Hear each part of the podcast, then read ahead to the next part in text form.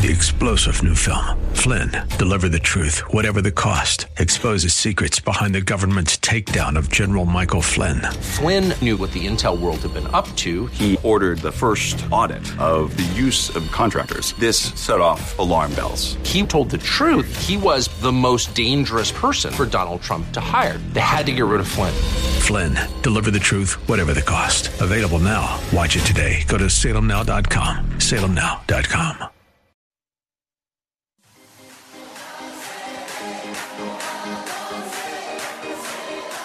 Welcome to Let Us Reason, a Christian Muslim dialogue with host Al Fadi.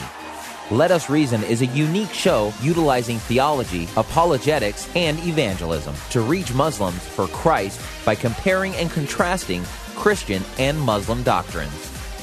And now, your host, Al Fadi. Well, good morning, everyone. Uh, this is Al Fadi, and you're tuning in to Let Us Reason. Hope you're having a fabulous Saturday and a fabulous week and a fabulous uh, new year. Uh, thank you, as always, uh, for uh, you know basically tuning in and uh, listening to us, encouraging us, supporting us, and sharing even our material with others. We've been hearing a lot of compliments from many people, and slowly and gradually, it seems like many people are taking note that we have this podcast. So that's that's wonderful.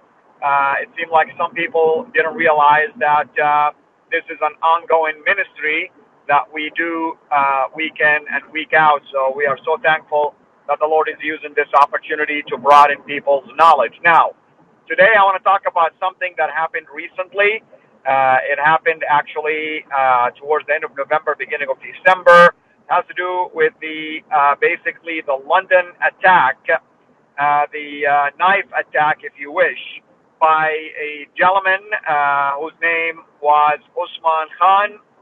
And uh, what I wanted to talk about is the idea that it is possible to rehabilitate and uh, re-indoctrinate uh, a uh, radical Muslim. Now, let's start first of all by defining what the West considers to be a radical Muslim. A radical Muslim, from a Western standpoint, it appears to me that in their view, meaning the West and their view, is a person who's a Muslim, yet he strayed basically away from the principal teachings of Islam. In other words, those who consider someone to be a radical Muslim, they look at Islam as a religion that is peaceful religion, that does not in any way promote or endorses any acts of violence or fighting in a holy war. And right here, we have a problem. Because the Quran is rich with commandments for its followers to fight, whether the fighting is in the form of antagonism or humiliation or literal physical fight. Any way you look at it, the Quran is rich with those commandments. Specifically, if you go and read chapter 9 of the Quran, and it's available online for people, you can read it from the first verse to the last verse and see for yourself how many times in that particular chapter, which is considered to be uh, either the last or one of the last uh, chapters that were revealed by the Prophet of Islam before his death. And if we apply the principle or the doctrine of abrogation or cancellation, then this chapter negated any peaceful passages that came before it.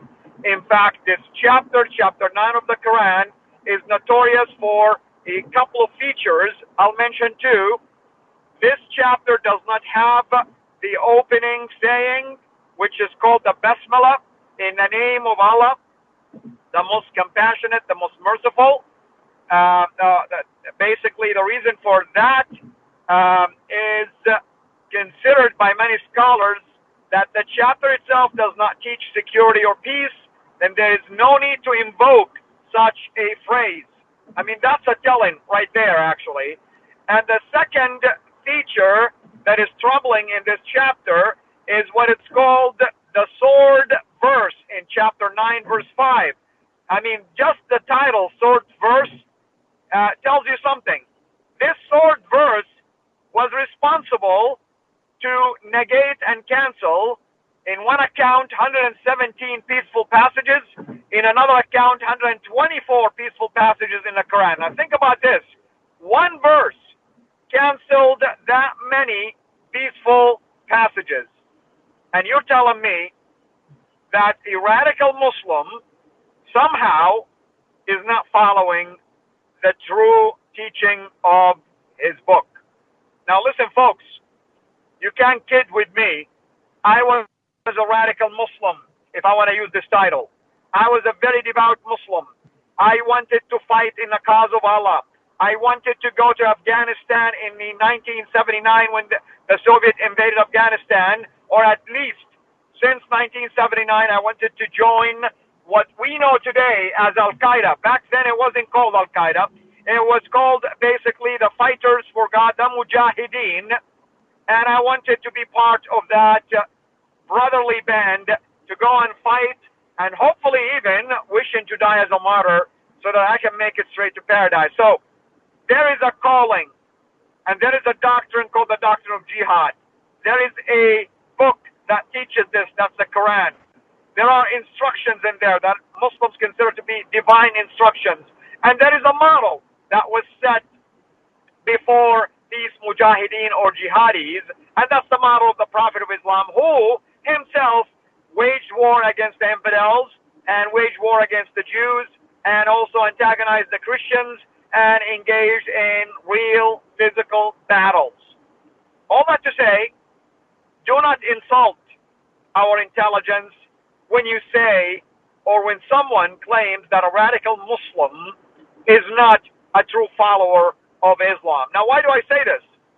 It is very sad that, that this person that we started our podcast talking about, whose name is Osman Khan, who basically stabbed a number of people uh, in, like I said, late uh, in, in late um, uh, November, early December, resulting in the death of two people, this person who did this actually was going through a so-called, basically, uh, re-radicalization uh, kind of a program uh, that was enforced or implemented in England. One of the people he stabbed and killed is a young man who was doing his graduate studies basically uh, in Cambridge and part of a group that is, um, you know, pushing for this re, um, uh, basically habilitation project. And Osman Khan was his showcase, was his star example, because Osman Khan was caught earlier in 2012 uh, basically for acts of terrorism and was sentenced to go to jail for a long time. But then after a few years, upon the launch of this program, he wrote a letter to the board and to this person that he killed later, making the appeal that he is willing to go through such a program, get rehabilitated, and redirect his life now, and uh, claiming that he was deceived claiming that he was misled, basically I'm misguided by his previous actions. Pure deception. That's all I can say. Why?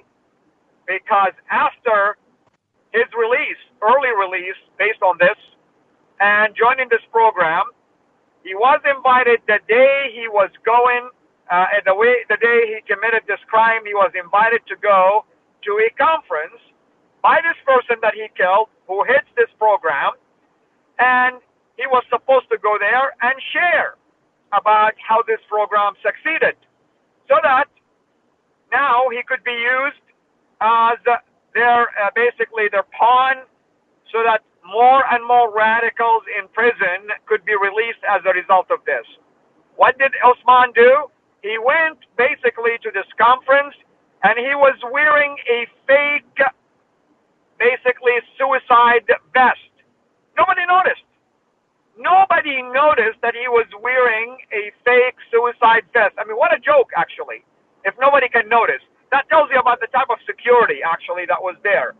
And he went and stabbed two people, a lady who died, and this person who heads this program, who actually was gracious to him, he was responsible for releasing him from prison. This is how Usman Khan paid him back, actually, by killing him. All that to say is, in the mind of Usman Khan, he wasn't doing anything immoral. In fact, the Prophet of Islam, in one of his sayings, Hadith said, War is deceit. Let me repeat it. War is deceit. You do whatever it takes to fight the real fight and the battle for Islam and make Islam known. So this is what Osman Khan did. He deceived those people in the committee into believing that he really was open for the idea of getting re basically radicalized uh, or uh, basically rehabilitated and uh, uh, change his attitude and behavior, recant his uh, basically, um, uh, you know, radical, um, if you wish, uh, motives, and somehow turn into a different Muslim person. In other words, Osman was lying and saying, I'm willing to ignore the Quran, I'm willing to ignore the model of the Prophet, I'm willing to disobey Allah and the Prophet of Islam, who commanded me actually to go and to do fighting and waging war against the enemies of Allah, including Christians and Jews and infidels in general. That's what he was saying. Why do I say this? Because his actions prove that he was lying. After many years of going through this program, what was the outcome? A fake suicide vest, a knife, and a killing of two people in the name of Islam. So, folks, I want to emphasize to you the following. There is no such thing as a radical Muslim. There is a devout Muslim, an obedient Muslim, who follows the instructions of the Quran and the Prophet of Islam to the letter, and as part of this, he has the duty and the responsibility either to wage a physical war and sacrifice him himself or financially support those who believe in this doctrine. Number two, there is no such thing as rehabilitating a devout Muslim. You're asking the Muslim basically to recant their faith, ignore their teaching, and actually basically do not follow the instructions of the Quran. Who in the world will do something like this if, uh, I mean, I should say, which Muslim technically speaking, in the right mind, is willing to ignore their own teaching. Islam is a religion of works, a religion that emphasizes good deeds and good behavior according to the standards of the Quran and the model of the Prophet of Islam. Any Muslim who is willing to ignore such teaching is no Muslim at all. Is actually not a real Muslim that can be trusted by the Islamic community or a Muslim who is obedient to the Islamic teaching. All that to say, Usman Khan, in his mind, he did everything by the book. He deceived his way into getting out of jail so that he can accomplish his dream goal of dying as a martyr. He was shot by the police. He died. But in his mind, he actually probably at that moment, as they were threatening to shoot him, he was welcoming that opportunity, thinking he's going straight to paradise. There are 72 virgins waiting for him, and that he will be in the company of the elite martyr, martyrs, basically in heaven. And that's the problem that we are faced with. I know exactly what was going on in the mind of Osman Khan. I was one who wanted to do exactly the same thing, die as a martyr. Now, he chose the knife attack I wanted to go to Afghanistan and fight there. Any way you look at it, those radical Muslims who are waging these kind of wars and willing to fight and die at any cost, they, in their mind, are very obedient to the teaching. In fact, they consider to uh, themselves to be superior to the other Muslims who are not doing anything like this. And if you don't believe me, the Quran itself says, not equal are those who are sacrificing, and I'm paraphrasing it right now, the, the verse, who are sacrificing their life, basically, as compared to those who sit behind, and some translation will add at home, technically speaking. This is the difference between the Osman Khan and the likes and those Muslims who will come on TV and try to tell you that this is not Islam. In fact, there is a trend that has been taking place lately. A specific uh, sect of Islam always becomes the face of Islam after attacks like this take place, and that's the Ahmadiyya Muslims. Ahmadiyya Muslims is a branch of Islam that doesn't believe in jihad, period. I give them that credit. They don't believe in waging war. But here's a problem. Ahmadiyya Islam is a heretical form of Islam. If you ask mainstream Muslims, Ahmadiyya Islam is a heresy, is not the orthodoxy of Islam. So how can a heresy represent an orthodox view of the teaching of Islam when Muslims or mainstream Muslims do not even care for what Ahmadiyya Islam teaches. All that to say is that there are some things here for us to consider. What I'm saying is, whenever there is an attack like this, a knife attack, a suicide bomb, you name it, whatever the form of attack is, typically ISIS and the like of ISIS will come basically celebrating and claim that it was one of their fighters regardless whether the person was following ISIS or Al Qaeda or just being a homegrown terrorist. They are following pure orthodoxy teachings from the Quran and the Hadith that demand that a true, true Muslim, a pure Muslim, a righteous Muslim stand firm in the face of idolatry against the infidels and sacrifice, notice two things, either their life how, how will you sacrifice your life if not fighting? Or their finances by doing what? Supporting others who want to do this. This is why I find it quite shocking and disappointment, uh, disappointing, and also uh, insulting when Western governments act like they know the solution to the problem by assuming that you can just ask a Muslim to abandon everything they believe in.